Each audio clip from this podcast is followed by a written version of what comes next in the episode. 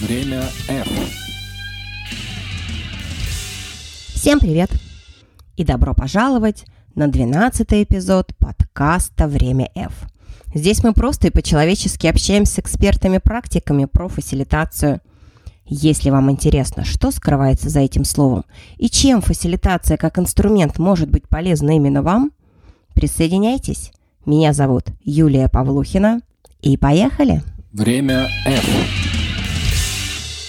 Юля, добрый вечер. Добрый вечер.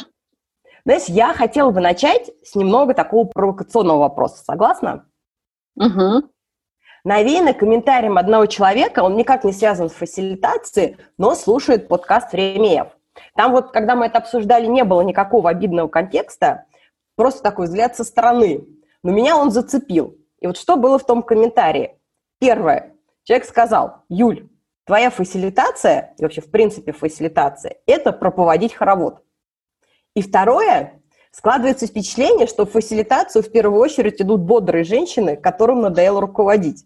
Ты знаешь, я посмеялась, а вот потом вспомнила наши святые постулаты, что фасилитатор не лезет в контент, что ответственность за принимаемые решения на группе. Потом я еще посмотрела в зеркало, оглянулась вокруг, и вот ты, собственно, что по этому поводу думаешь? А, отличный вопрос для начала. На самом деле я тоже часто сталкиваюсь с разными предубеждениями, стереотипами в отношении фасилитации практически каждый день. Мало того, я сама даже когда-то была не особо хорошего мнения о фасилитации. Правда, тогда это еще даже таким словом не называли. В ходу была больше, там, не знаю, модерация. И, в общем-то, я хорошо понимаю, откуда растут корни многих таких убеждений и мнений. Ну, во-первых, это, наверное, неудачный опыт соприкосновения с фасилитацией. Не секрет, да, что фасилитировать как раньше, так и сейчас пробуют очень многие. Причем далеко не всегда и не все это делают профессионально, там, по призванию, к месту. И вот я много лет назад была заказчиком подобной сессии и ее непосредственным участником. Впоследствии осталась очень недовольна результатами. Это вот я сейчас понимаю, что тем, кто взялся за эту задачу надо было по отношению ко мне как к заказчику провести ну, довольно-таки тщательную, серьезную работу, понять досконально задачу, сформировать образ результата, рассказать о формате, а, там, не знаю, помочь с тем, что и как делать после сессии с результатами. Но, видимо, из-за того, что работа была проведена довольно-таки поверхностно, а, результат получился ну, не совсем тем, который я ожидала, точнее, наверное, совсем не тем. Вот. Но если бы я знала много из того, что знаю сейчас, я как заказчик сама по себе вела бы себя совсем иначе. Но, как говорится, знала бы, где упасть, соломки подстелила. Вот, поэтому я считаю, что вот, э, одна из причин подобного плана стереотипов – это вот наличие неудачного опыта. Вполне возможно, что у человека вот такого плана опыт был. А, а если, вот, извини, ага. я перебью, а вот смотри, я точно знаю, что этого человека вот вообще никакого опыта и связи с фасилитацией не было. Вот здесь угу. именно руководить хоровод исходит из того, что фасилитатор, он, по сути, не отвечает как бы за результат, да, то есть за те результаты, которые выработает группа, что он а, не должен быть экспертом, там, не понимать детально, например, ну, не знаю, в, там, в медицинском оборудовании, если он uh-huh. проводит сессию для медиков, или там в металлургическом процессе, если это для металлургов. То есть поводить хоровод – это не в плане, что он что-то плохое делает, а то, что это вот про такое вот организационное, может быть, даже немножко поверхностное. Ну, безусловно, ведь э, не секрет, наверное, что все равно такие профессии, как тренеры, фасилитаторы, консалтеры, подразумевается, что ты там некий эксперт в теме. Ну, вот эта тема экспертности, она везде муссируется, пропагандируется. И, наверное, вот когда о фасилитации и о фасилитаторах где-то там пишется или звучит, что это человек, который не отвечает за содержательную часть, то, наверное, это как-то звучит ну, немного, наверное, противоречиво для многих людей. В смысле он не отвечает за содержание, за что он тогда отвечает? И когда ты начинаешь говорить, что ну вот он отвечает за процесс, многим же кажется, что такое процесс? Ну это вот хороводы водить, чтобы возьмитесь люди за руки и пойдемте сейчас все по кругу. Большинству же кажется, что это очень простая вещь. Мало же кто задумывается о том, что это тоже отдельная, довольно-таки порой серьезная часть работы, а, там, составить этот сценарий, организовать людей под этот сценарий, сделать так, чтобы этот маршрут для них был достаточно эффективный. Вот, поэтому мне кажется, что а, вполне возможно, это вот как раз в том числе и по этой причине. Ну, плюс тут еще, наверное, масло в огонь добавляет там, то, что сегодня фасилитация такая хайповая тема, да, как в свое время был коучинг. Про коучинг же э, очень много говорили, и вот э, действительно создавалось впечатление, что это такая прям панацея от всех бед. Все пошли к коучам, ну, может быть, не все, но многие, и, ну, как бы разочаровались, да, вот как сегодня существует этот мем в картинках, там, ожидание и реальность. Вот, и с коучингом эта история произошла. Сегодня, мне кажется, с фасилитацией ровно такая же история у многих а, происходит, потому что, начитавшись, ну, не знаю, может быть, даже моего инстаграма, у кого-то возникнет впечатление, что, о, фасилитация – это новая какая-то панацея. Ой, давайте нас сейчас быстренько всех отфасилитируйте. Вот. Естественно, что вы нам сейчас чудо какое-то принесете, и вот что-то с нами такое чудесное случится по факту что получается? Ну, действительно, у людей какие-то очень завышенные порой ожидания, и по факту, если вдруг какого-то чуда не случается, то люди говорят, ну, нами какие-то хороводы, не знаю, там, поводили и, и так далее. Вот, поэтому я всегда очень тщательно отрабатываю там, со своими заказчиками на этапе подготовки, дабы действительно а, узнать вот эти все их ожидания, где-то их, возможно, там разочаровать, сказать, ребят, ну давайте а, правде смотреть в глаза, а, что да, за два дня там 16 человек отсюда не выйдут уже полноценной готовой команды мы с вами сделаем там первые два-три шага. Безусловно, это будут важные два-три шага, чтобы люди вообще там осознали, что сейчас происходит э, с ними, там, с, с той ситуацией, которая у вас есть, вытащили на божий свет какие-то конфликты и так далее. И эти шаги очень важны. Но давайте не будем ждать какого-то чуда.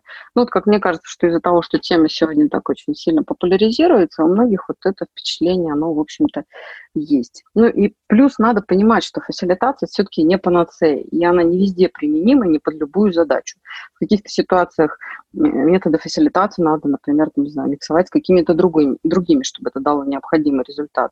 Ну и когда, например, кто-то начинает там везде и всюду ее использовать, ну, безусловно, это тоже может, наверное, приводить к какому-то негативному отклику, к искривленному там пониманию, что такое фасилитация. Ну, и я допускаю, что вот эти вот а, стереотипы, они не на пустом месте точно возникают. То есть где-то негативный опыт, где-то вот люди понахватались по верхам, услышали там, за что отвечает фасилитатор. А, ну, типа, это те же самые коучи, которые ни за что не отвечают, просто какие-то вопросы задают. Ну, вот примерно как-то так. Насколько я помню, у тебя в вопросе была еще там вторая часть про бодрых женщин. Да, про бодрых женщин. да, да. Которые идут фасилитаторы, которым надоело руководить. Мне кажется, я штук 10, наверное, нас таких знаю минимум. А, ты знаешь, я соглашусь с тем, что среди фасилитаторов действительно очень много экс-руководителей, ну, точнее, даже экс-руководительниц. Я сама такая. И, в общем-то, это вполне объяснимо, когда ты много лет занимаешься профессиональным управлением там, коллективов, команд, накапливается опыт, знания, ими хочется делиться, их хочется применять. Кто-то идет в тренерство, кто-то в фасилитацию, кто-то в консалтинг. Вот. И фасилитация, как мне кажется, вот для руководителей, особенно которые выросли как управленцы не знаю, там, в начале 2000-х годов, э, фасилитация является неким таким новым витком развития. Я, например, на заре своей управленческой карьеры была очень даже таким авторитарным руководителем ну, много, конечно же, там работала над собой, расширяла свой репертуар, и сейчас понимаю, что если бы я тогда знала действительно о фасилитации, о существующих методах, подходах, о фасилитации как вообще способе мышления, то я думаю, что это бы мне очень сильно помогло в моем там, развитии, продвижении, поэтому сегодня стараюсь помогать действующим там, руководителям, особенно начинающим, быть более эффективными. Вот. А, при этом я не могу сказать, что я перестала быть руководителем, потому что мне это надоело мотивация у меня совсем была иная, почему я ушла, да, а, там, с поста генерального директора, просто в какой-то момент времени я просто захотела работать на себя. Ну, плюс мной двигало желание в единицу времени быть полезной не одной компании, а, возможно, большему количеству. И, ну, и не хотелось замыкаться на какой-то одной сфере и одном бизнесе. Вот, поэтому мне кажется, что стереотип про бодрых женщин-управленцев очень сильно похож на правду. Вот действительно, это, ну, вот это действительно так. Ну, меня, наверное, можно назвать, да, вот этой бодрой женщиной, руководителем достаточно большим управленческим опытом, а, которая для себя а, там, сколько-то лет назад открыла фасилитацию, ну, уже так полноценно, да, не по верхам. И действительно этим занимается, занимается ее продвижением, верит действительно в силу и мощь фасилитации как метода, как способа мышления. По крайней мере, вот а, в Сибири у нас там, на Сибирске создан клуб фасилитаторов, и он процентов, наверное, на 80, может быть, даже больше, там, так досконально не читала, он состоит именно из руководителей. То есть это не столько тренера там и фасилитаторы, это руководители, люди, которые mm-hmm. были заражены этой темой, именно потому что они видят и понимают, что вот тот управленческий арсенал инструментов, его не хватает, его мало, нужно что-то еще. Вот, поэтому, да, бодрые женщины, я не вижу в этом ничего абсолютно плохого. Ты знаешь, я вот сейчас тебя слушаю, у меня так тоже поверх как бы рефлексии идет, а мне кажется, что это даже хорошо, и здесь даже не важно, как бы женщины или мужчины, а то, что среди фасилитаторов достаточно много бывших управленцев, те, кто именно mm-hmm. функционально управлял. Потому что, с одной стороны, это действительно помогает говорить на одном языке, потому что ну, сложно предложить адекватный инструмент, если ты не принадлежал никогда к этому миру.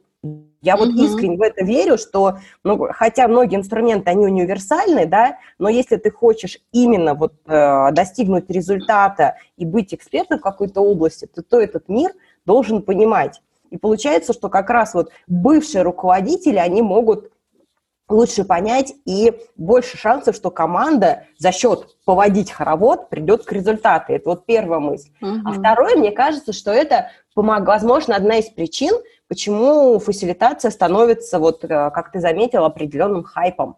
Потому что это не, вот сейчас, наверное, группу прозвучу, ну, как бы не мальчики, девочки приходят и там что-то предлагают, а это люди могут разговаривать на равных да, то есть это, условно говоря, руководители разговаривают с руководителями, и, как бы, возможно, это в том числе повышает доверие к фасилитации как а, к инструменту. Угу.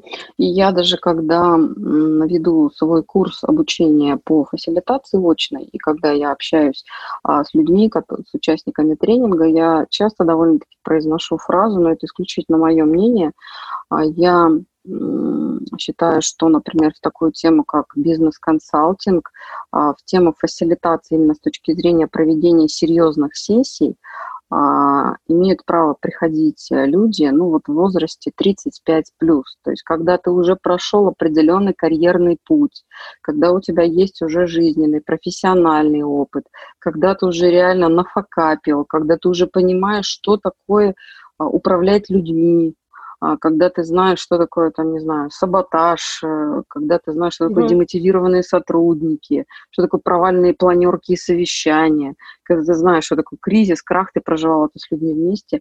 Вот. И, наверное, в 25 лет можно тоже иметь этот управленческий опыт, но он будет совсем небольшим. Да, бывает много там молодых фасилитаторов, здесь просто в большей степени вопрос глубины, ширины, еще mm-hmm. чего-то. И действительно, если говорим там про серьезные там, какие-то сессии фасилитационные, да, про командные, там какие-то проблемные, то вот э, здесь, ну вот в определенной степени возраст будет иметь значение, уж тем более наличие управленческого опыта. Здесь уровень доверия просто другой, когда ты говоришь аудитории, ребят, я там возглавляла такие-то такие команды, такие-то какие-то компании, ну я просто вижу, как реагируют руководители. А у меня на сессиях бывают люди в возрасте 50 плюс, 60 угу. плюс, и вот э, когда они тебя, например, не знают, да, мне же часто кажется, что вышла девочка, вот какая-то сейчас будет что-то там вещать. Когда они понимают, что за твоими плечами довольно-таки серьезный управленческий опыт, то угу. ну, степень доверия, она автоматически повышается. Время F. Юль, вот в недавнем угу. посте знакомстве у тебя в Инстаграме меня зацепило как-то тепло, так прям вот по-доброму описала свою, про свою встречу с фасилитацией. Я вот прям, знаешь, зацитирую. В 2015 году я встретилась с фасилитацией. Точнее так, я ее искала, искала, и мы нашли друг друга. Вот я, я прям, знаешь, как-то замерла на этой фразе, когда ее обнаружила. Вот можешь вспомнить, как это ваше первое свидание с фасилитацией случилось? Ты вот в тот момент понимала, что это вообще она, фасилитация?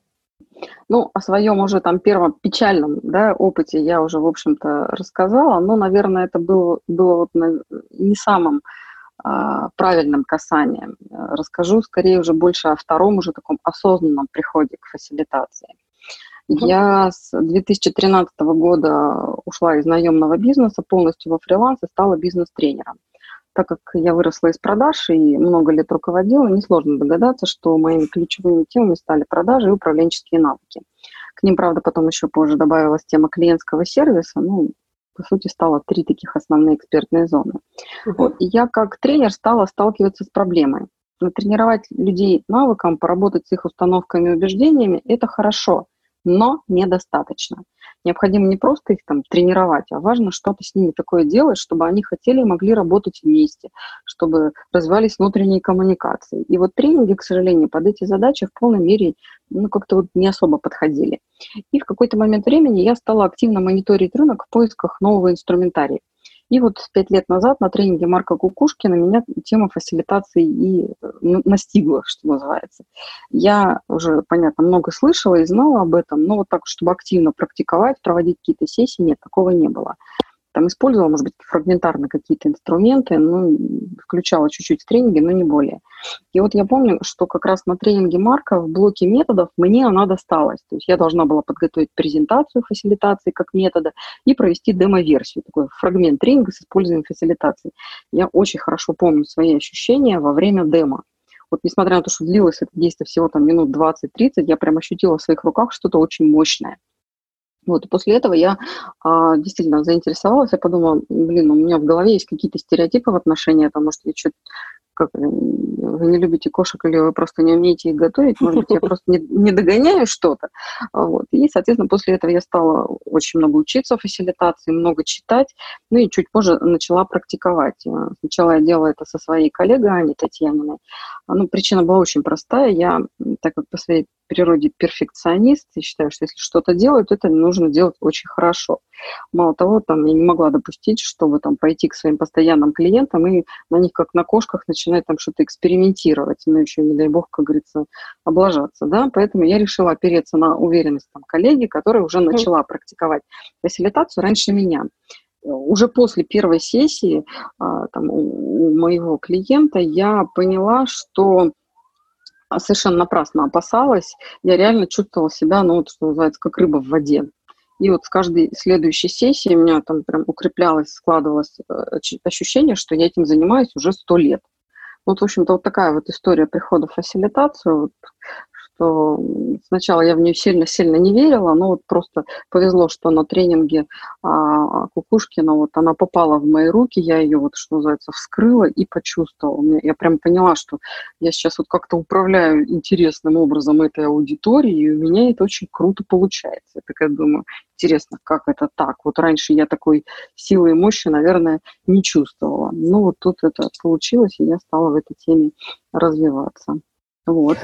Юль, скажи, пожалуйста, вот как ты думаешь, если оглянуться назад, то что вот в твоем бэкграунде помогло э, настолько хорошо и быстро прижиться в фасилитации?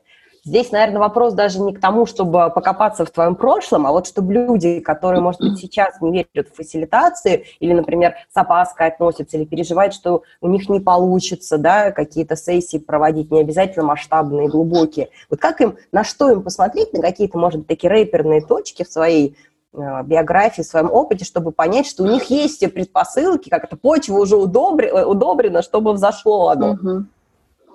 А, ну, ты знаешь, первое, наверное, что я назову, то, что есть у меня в бэкграунде, я с детства очень много выступала на сцене.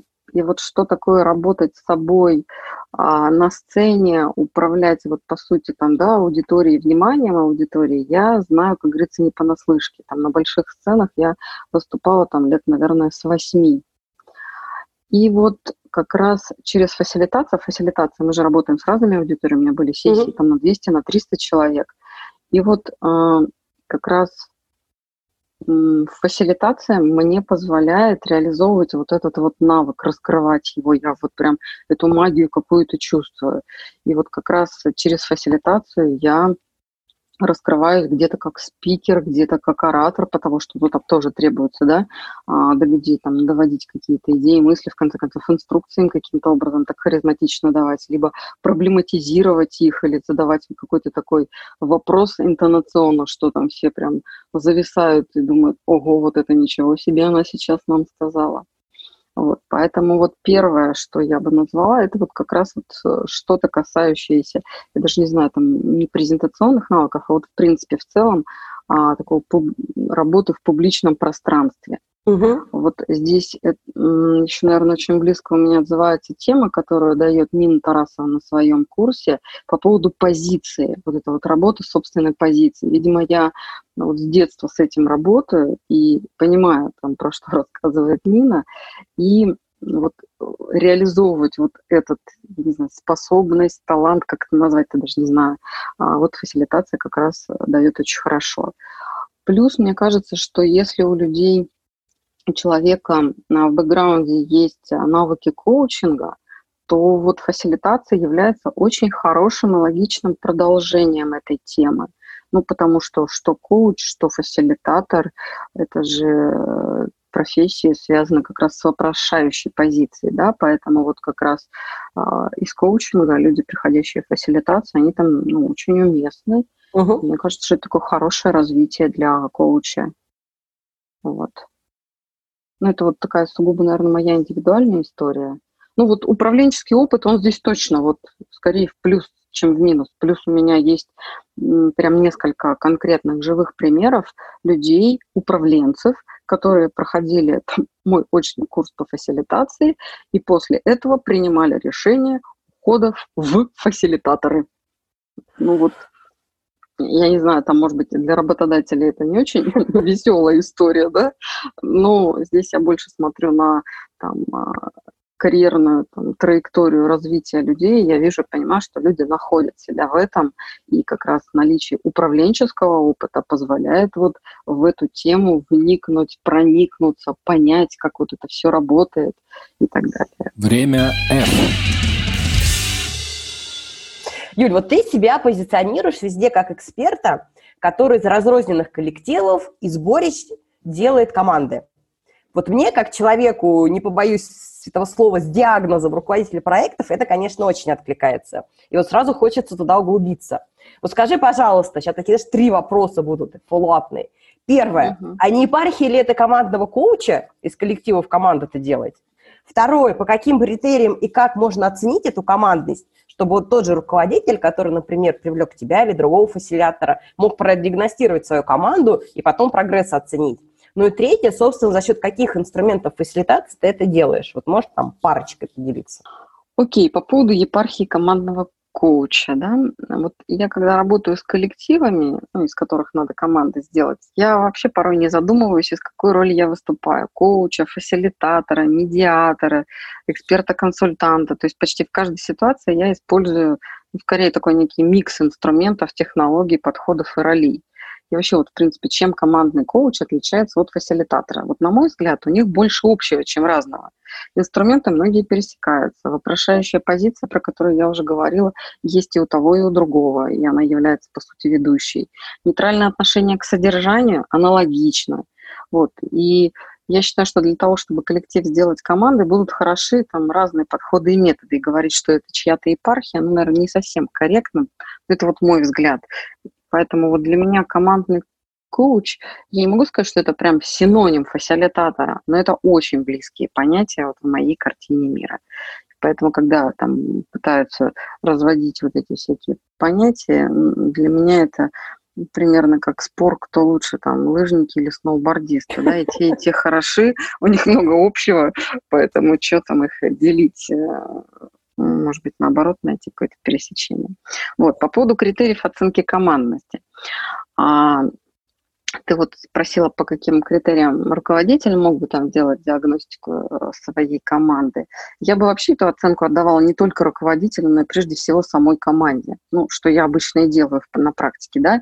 Я для начала, коллектив, для начала коллектива важно понять, там, какие есть препятствия к тому, чтобы стать командой, ну и определиться, а что такое вообще понимание э, в нашем, это самая командность. Вот я тоже хотела спросить, что это за зверь угу. такой команда? Вот команда вы ну, или коллектив? Угу. Да, да, да. И вот э, я на сессиях откровенно с каждой абсолютно команды мы формируем свое понимание, что такое команда, и по каким критериям эту самую командность мерить.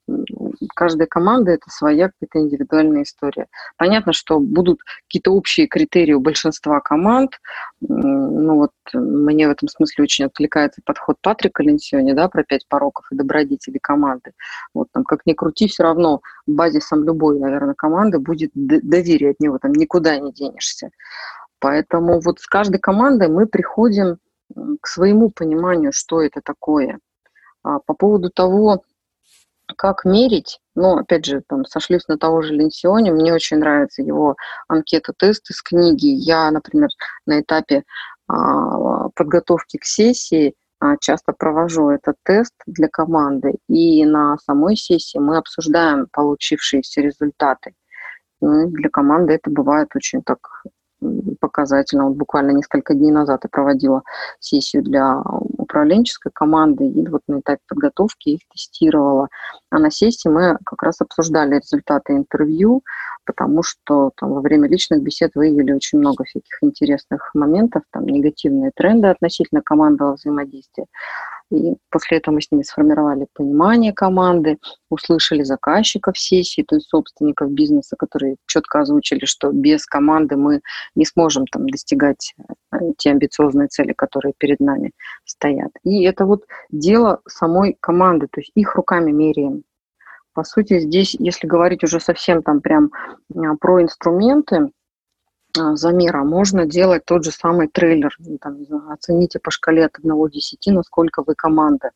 Это можно делать как до совместного определения, что в нашем понимании есть команда, что после этого определения. Ну вот, абсолютно такой нормальный инструмент для замера.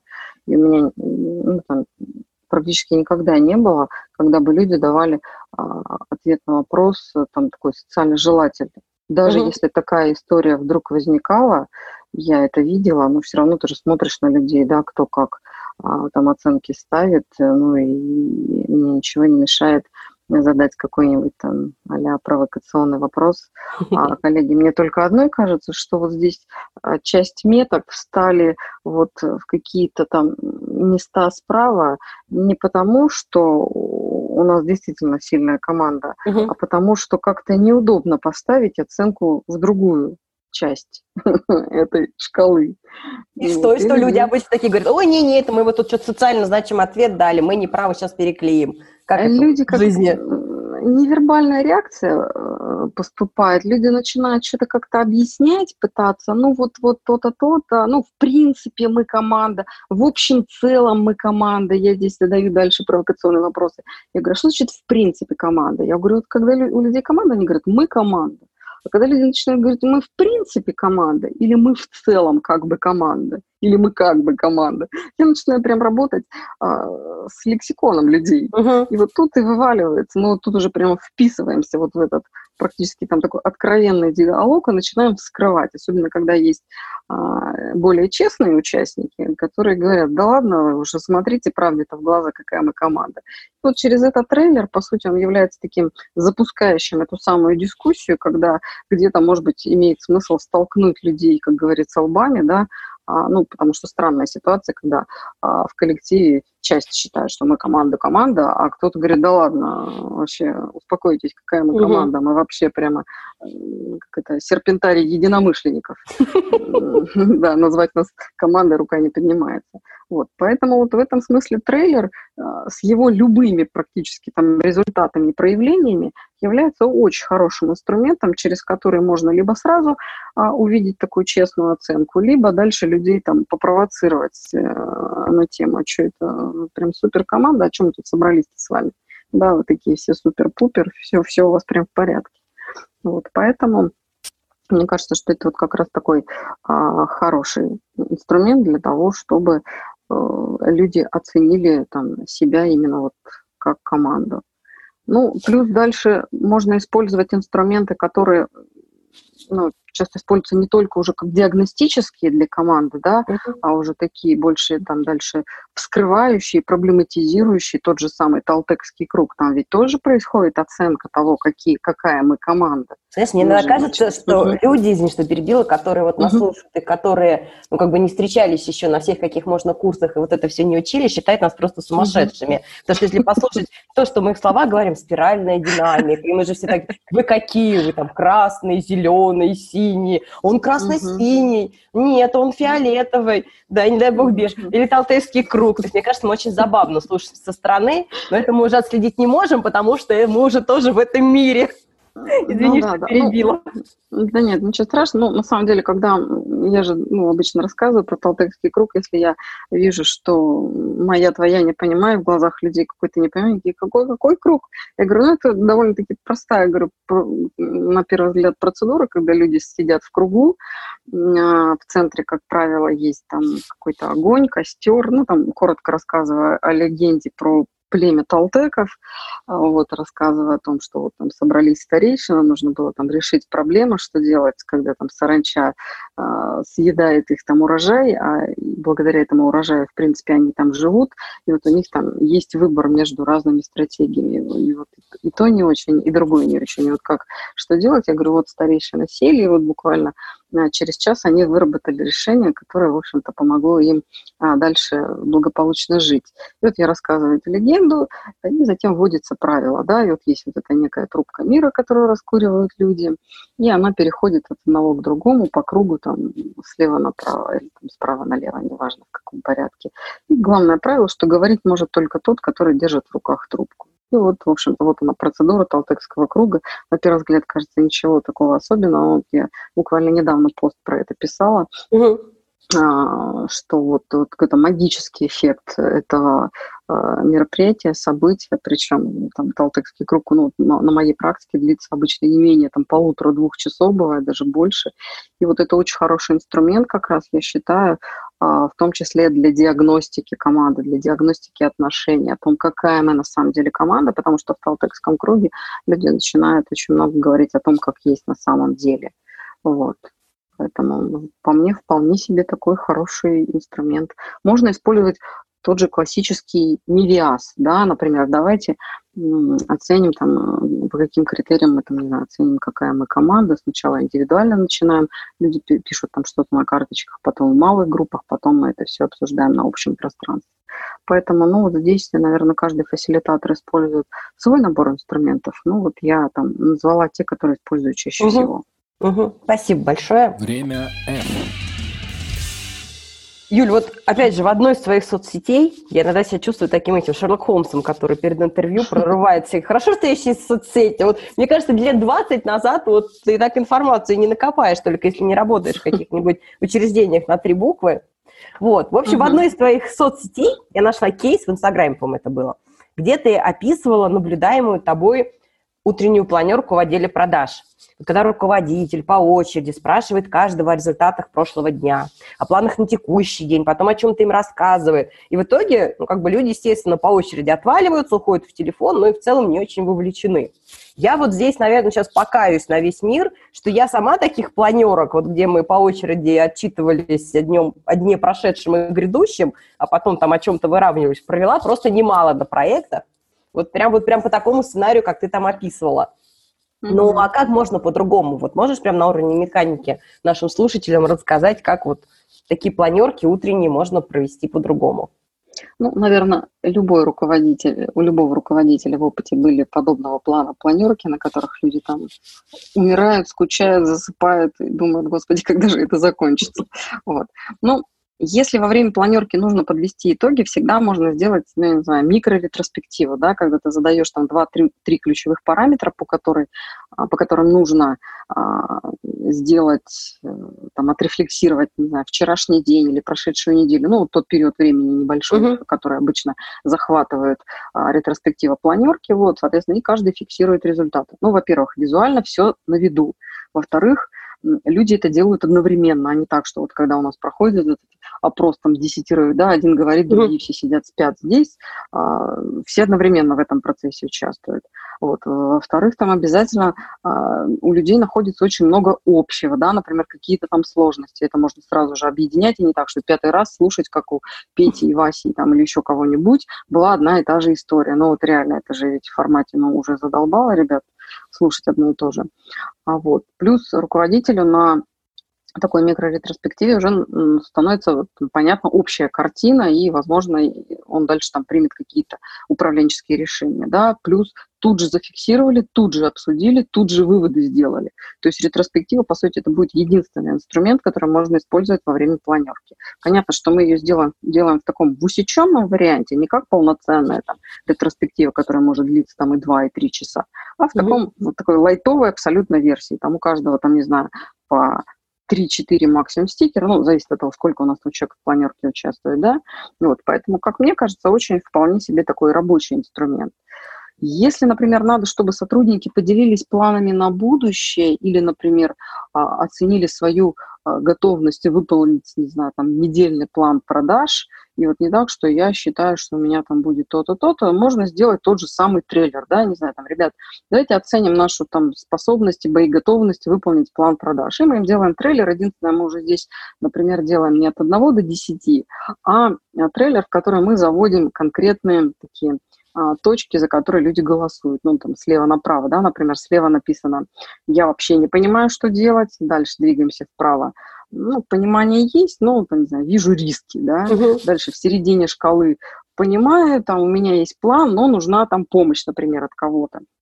Затем все знаю, там, иду по плану, помощь не нужна, сделаю 100%. И люди, соответственно, голосуют. Руководитель видит, кто у него там в отстающих и ничего не понимающих, кто у него там молодец, сам прет, и слава тебе Господи, ну, а кому где-то, кого нужно где-то там как-то откорректировать, либо, например, а, с ним, с этими рисками там, посидеть и посмотреть. Угу. Вот, поэтому по мне так трейлер тоже очень хороший инструмент для того, чтобы э, там, спрогнозировать, там, оцен, оценить готовность людей э, в будущий период. Если, например, надо, чтобы э, сотрудники вместе выработали какие-то решения, не знаю, там, либо вытащили там проблемы, ну, можно использовать тот же самый уже названный NMVIAS, да, угу. там, коллеги, давайте там оценим то-то или а, напишем, какие у нас есть помехи, там, да, что является препятствием для выполнения плана до конца месяца. Каждому даем там несколько карточек, люди сначала индивидуально пишут, потом обсуждают это в маленьких группах, здесь просто ограничиваем их очень четко по времени, и затем работаем в общем пространстве. Если времени мало, мы можем вообще там делать без а, вот этого среднего этапа V сразу, да, через индивидуальный заводить там, в общее пространство. Вот. Если нужно быстро выработать какие-то решения. То же самое мировое кафе, просто в таком больше микроформате, там, в формате блиц-обсуждения. Если, например, нужно быстро понять, какие у людей есть проблемы, но при этом времени мало, а, я рекомендую использовать технику три корзины. Да? Ну, вот, например, там три корзины, условно, там их можно изобразить, как-то бумажками а, обозвать, да, и людям дать стикеры. Там одна корзина, например, называется там «Горит, надо обсудить здесь и сейчас» там вторая корзина еще терпит, но уже завтра может загореться. Ну и третья корзина там не горит, но хочу, чтобы руководитель или там кто-то на это обратил внимание. И люди, соответственно, пишут на стикерах там свои, предположим, проблемы и раскидывают их по корзинам. Понятно, что есть горячий вариант, на который нужно обратить внимание здесь и сейчас, и есть то, с чем руководитель, например, будет работать уже после планерки, то есть он себе еще и на будущее продукт, так сказать, нарабатывает. Вот. Ну, еще... Угу вопрос? Я, я, не, я на самом деле, мне, я борюсь. Мне, с одной стороны, конечно, тебя останавливать не хочется, такой мини-тренинг, можно тебе в Сибирь ну, ехать. Но, с другой стороны, я понимаю, что у нас еще с тобой есть три вопроса, тоже не менее интересных. Хорошо. наверное, все-таки как это вынуждены ну, наступить себе же как-то песню на горло и сказать тебе спасибо за этот вопрос. Единственное, скажи, а ты вот успела сама это поприменять? Или за счет того, что ты с фасилитацией встретилась через 10 лет после ухода из э, офиса, то вот это ты еще не применяла вот именно, ну, как бы, когда сама руководителем была? Почему нет? У меня же есть опыт, когда я работаю с каким-то клиентом-заказчиком на таком долгосрочном договоре, и бывает, что я выступаю в роли такого, как это, я сначала нанесла им непоправимую пользу, как э, там тренер-фасилитатор чего-то им дала, а потом они говорят, слушай, вот все здорово, прикольно, ну что-то как-то, как это, что-то я Славик очкую, как бы нам это все внедрить. И вот у меня угу. был опыт э, не единожды, когда я в компанию захожу как такой куратор по внедрению изменений. Угу. И в данном случае я выступаю в том числе как некий такой ментор-наставник для руководителей, там, лидеров, которых я же и обучала.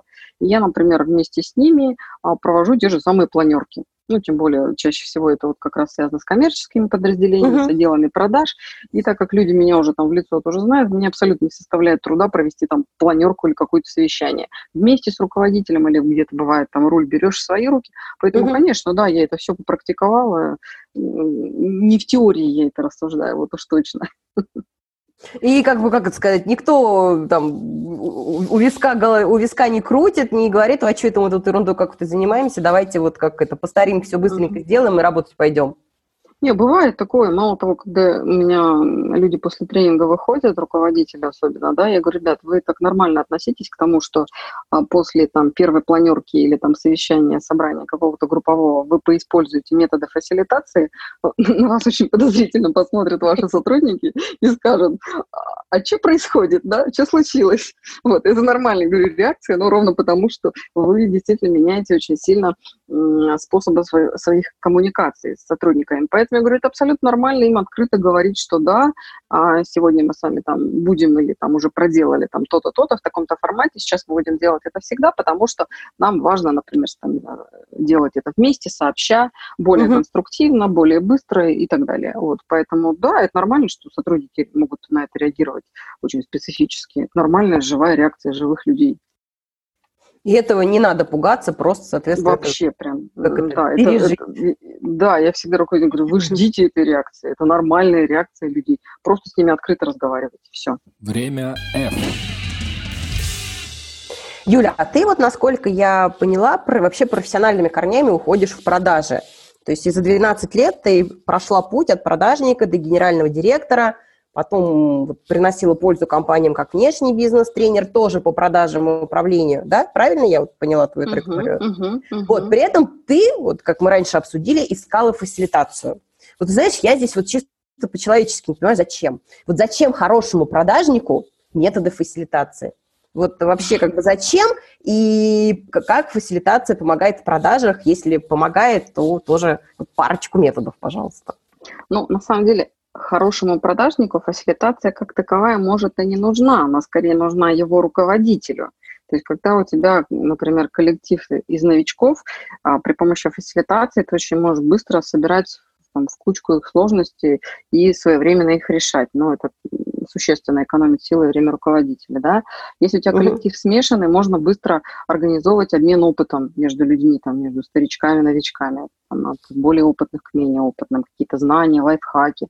Если, например, коллектив работает уже давно, то через фасилитацию можно решать довольно-таки серьезные а, задачки и порой там а, проблемы в формате нерешаемых, которые кажутся. Да? А, кроме того, мне кажется, что вот руководитель отдела продаж – это тот э, человек в компании, который э, часто видит всякие нестыковки с другими подразделениями. Ну, не просто их видит, а он чувствует их, что вот между его отделом продаж и какими-то другими подразделениями, не знаю, там, с той же бухгалтерией, не знаю, отделом снабжения, есть какие-то вот нестыковки. И порой решить эти проблемы и нестыковки в одного сложно. И если у того же руководителя отдела продаж в арсенале есть фасилитационные методы, он может выступить а, как инициатором, так и ведущим такой кроссфункциональной встречи между двумя враждующими подразделениями, на котором можно там и проблемы увидеть, и понять причины, и найти решение. Вот, поэтому в этом смысле, конечно, ну, как правило, руководители отдела продаж это всегда такие бойкие ребята и девчата. Именно они инициируют э, подобного плана э, встречи. Поэтому, если у него еще в арсенале есть э, методы фасилитации, то это очень здорово и помогает решать всякие разные проблемы. Вот. Ну, я поделюсь, наверное, двумя такими инструментами, а, которые я использую, там, возможно, где-то рекомендую использовать руководителям отделов продаж. Ну, вот, например, а, карта эмпатии, да, ну, я не знаю, там, в чистом виде это инструмент фасилитации или нет, но, по крайней мере, мы как фасилитаторы а, часто его используем там, в своей работе. И вот я считаю, что для руководителя отдела продаж это очень такой хороший, полезный инструмент, через который его сотрудники могут осознать, увидеть, во-первых, модели поведения мышления своих клиентов – и в зависимости уже от увиденных и сформированных моделей поведения мышления клиентов сформировать свои поведенческие модели. Вот у меня прям буквально недавний опыт, где в компании застройщики мы, отталкиваясь от теории поколений, сформировали а, несколько прям портретов клиентов, по карте эмпатии, и затем дальше пошли формирование модели поведения самого сотрудника, как ему работать с клиентом такого портрета, такого портрета и такого портрета. Я считаю, что руководитель отдела продаж абсолютно самостоятельно может эту работу сделать, ну, потому что карта эмпатии – это ничего такое там загадочно-волшебное. Вот. Еще поделюсь инструментом, который которым я, ну, не то чтобы горжусь, но вот я не видела, не встречала, чтобы кто-то из э, там, моих коллег использовал. Может, у кого-то что-то похожее есть, но вот я просто об этом не знаю. Я этот инструмент посмотрела у а, Рэя Далио, а, автора книги «Принципы». А, он рассказал про бейсбольные карточки. Знаешь про это, нет? Нет. Расскажи. Угу. Ну да, постараюсь коротко рассказать.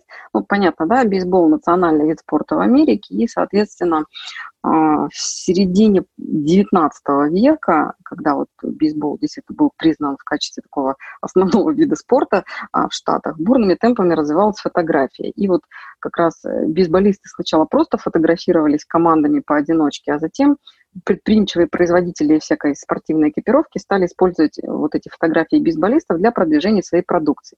На карточках с одной стороны помещалась фотография спортсмена, а на обороте была информация о его достижениях. То есть благодаря mm-hmm. вот этой информации все там тренеры, болельщики, члены по команде, им были известны сильные и слабые стороны каждого конкретного там спортсмена.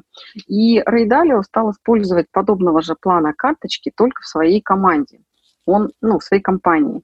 Он начал, ну, не то чтобы сам, но вместе с сотрудниками стал заводить такие карточки на сотрудников. Ему это очень сильно помогло, потому что были видны сильные и слабые стороны каждого сотрудника. Я в свое время стала проводить подобного плана эксперимента, вот начиная как раз с отделов продаж, потому что это же ведь не секрет, что в отделах продаж чаще всего процветает такая ну, не совсем здоровая конкуренция. А у руководителей это запрос частенько звучит как наоборот. Мне бы хотелось, чтобы они друг другу наоборот помогали, были более там, дружные, сплоченные, еще mm-hmm. что-то в этом роде. И я стала использовать вот эти самые бейсбольные карточки, ну, то есть каждый там брал лист бумаги, писал свое там имя, фамилию, а на обратной стороне расчерчивали на четыре части. И у каждой части был там заголовок, а, там сильные стороны человека, слабые стороны человека, что его раздражает и что его вдохновляет. И затем эти карточки складываются в центр ну, например, помещение какого-то, да, где люди сидят.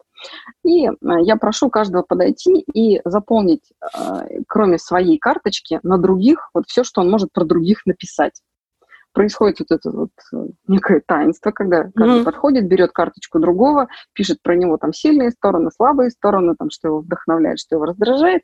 И вот после того, как все-все-все про друг друга написали, карточки ложатся обратно в этот круг, и затем, естественно, каждый берет свою карточку и начинает там вот что-то про себя читать. И вот здесь дальше мы начинаем обсуждать, что там написано, кто про себя что написал, что его удивило, что его, а, возможно, он вообще себя таким не видит, а его видят, ребята, дайте обратную связь, где я угу. провин, провинился или что такого сделал, расскажите мне. Вот. И вот благодаря вот этой вот такой откровенной порой обратной связи, плюс где-то а, про человека что-то не написали, он говорит, слушайте, ребята, я себя вижу еще вот таким-то.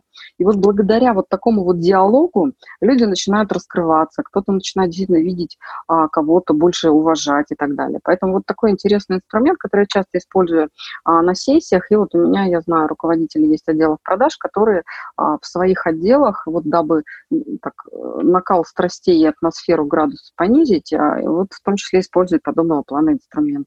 Ну, вот, опять же, если есть задача, например, людей как-то вот подружить, а, если есть, ну, в хорошем смысле, да, бизнес подружить, бизнес-дружба, если есть задача там как-то вот создать некую атмосферу там доверия, чтобы люди стремились друг другу помогать и знали друг про друга больше, то вот, как мне кажется, тоже такой неплохой инструмент.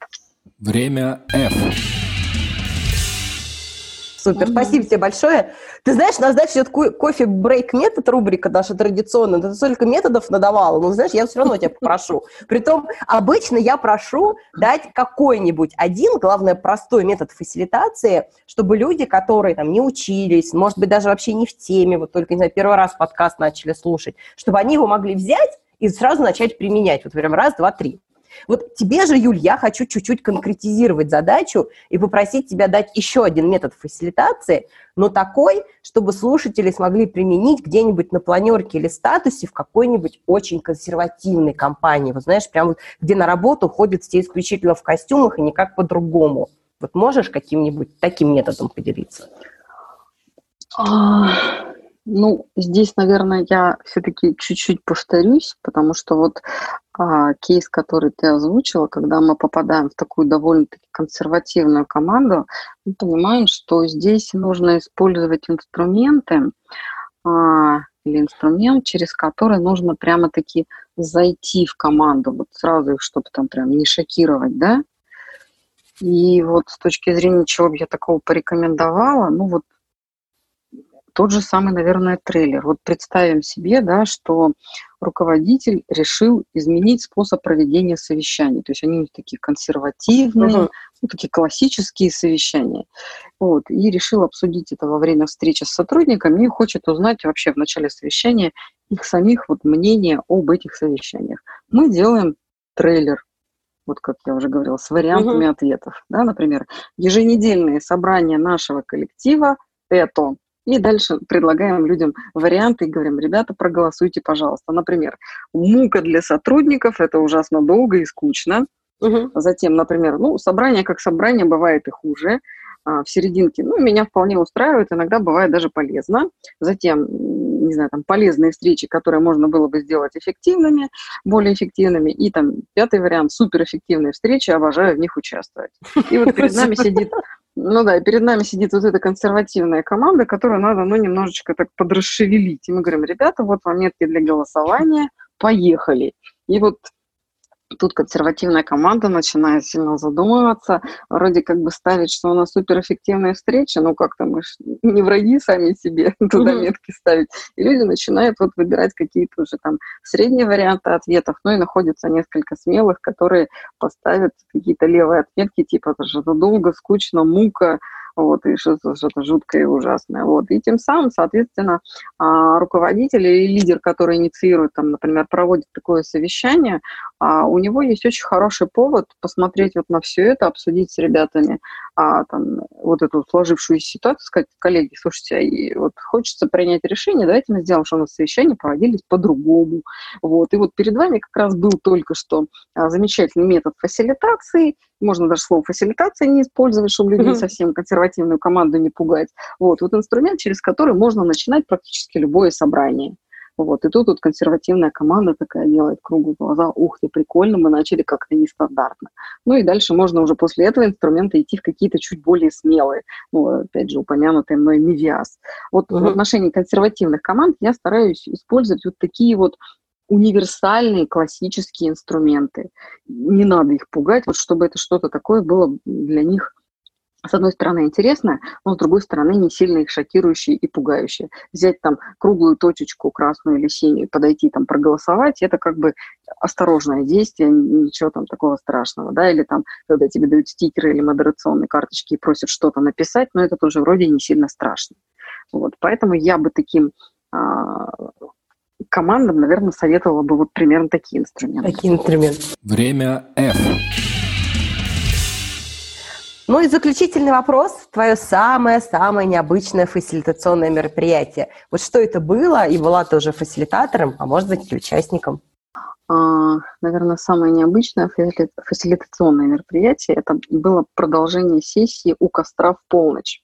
Было очень забавно смотреть, как люди а, всматривались, э, пытаясь понять, что написано на флипчартах. Они сами эти листы с собой притащили к костру, а, вот, и то есть костру прям они... вот в буквальном смысле этого слова. Да, костру. да, да. Причем это костер там на берегу там, реки, и вот это вот все так было интересно. Ну, это такая неформальная была абсолютно обстановка. И а, она именно, вот такая атмосфера позволила зафиксированные при дневном еще свете вопросы обсудить в формате сторителлинга. Ну, ведь у костра что обычно делают? Истории же рассказывают. Mm-hmm. И вот как раз, чтобы вот подраскрыть эту тему, людям захотелось именно вот эти жизненные истории рассказать именно у костра. А так как отправной точкой было то, что наработали а, во время, ну, вот формальной, там, официальной сессии, mm-hmm. они вот это вот все, собственно говоря, туда принесли, и там сессия, собственно, продолжилась. Вот, и я в этой сессии выступала в роли фасилитатора. Мне было очень приятно, что, несмотря на такое официальное завершение первого дня, люди сами захотели продолжить это обсуждение в неформальной обстановке. Было так очень тепло. Ну и на следующий день было а, что вспомнить, в том числе обкусанные комарами ноги. Слушай, забавно. Прям представила эту картину. Как ты потом бегала, собирала листы флипчарта, чтобы обратно их вернуть? Ну, как-то собралось все так, и ничего никуда не потерялось. Ну, единственное, что да, все уже было такое немножко помятое, пропахшее запахом костра, но нет, ничего, все нормально, хорошо, как-то мы так организовались. Класс. Слушай, каждый раз спрашиваю этот вопрос, и каждый раз настолько неожиданные ответы. Даже и подумать не можешь, что такое может быть. Время F. Юль, спасибо тебе большое. Мне кажется, у нас получился какой-то просто супер инструментальный эпизод. Тебе успехов со всеми твоими проектами в далекой Сибири, в Снежной. Угу. Спасибо большое, мне тоже было очень интересно. Пока-пока. Угу, пока. Время F. Друзья, это был 12 эпизод подкаста «Время F», подкаста про фасилитацию для бизнеса и жизни. Мы общались с Юлией, Юлия Евсеева, тренер-фасилитатор, ведущая стратегических командных сессий, основатель школы фасилитации и действующий член Российской ассоциации фасилитаторов. Спасибо, что были с нами. Спасибо, что слушали. Правда, хочется верить, что из наших интервью вы выносите для себя какие-то инструменты и применяете их потом в компании или в семье. Пожалуйста, поделитесь, если вы это делаете. Мне правда будет приятно. И услышимся с вами через пару недель. С уважением, Юлия Павлухина, ПМ, полюбивший фасилитацию.